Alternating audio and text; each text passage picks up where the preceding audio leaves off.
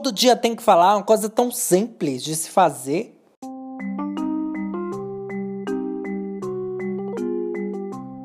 Idade, tem coisas que nem precisa estar tá falando, né? Que vocês já deveriam saber, inclusive eu, que o nosso corpo ele precisa de 2 litros de água que é o nosso combustível, assim como o carro que precisa de gasolina para andar. Né? Nós precisamos de água, gente. Vocês bebem 2 litros de água por dia? Porque eu não bebo.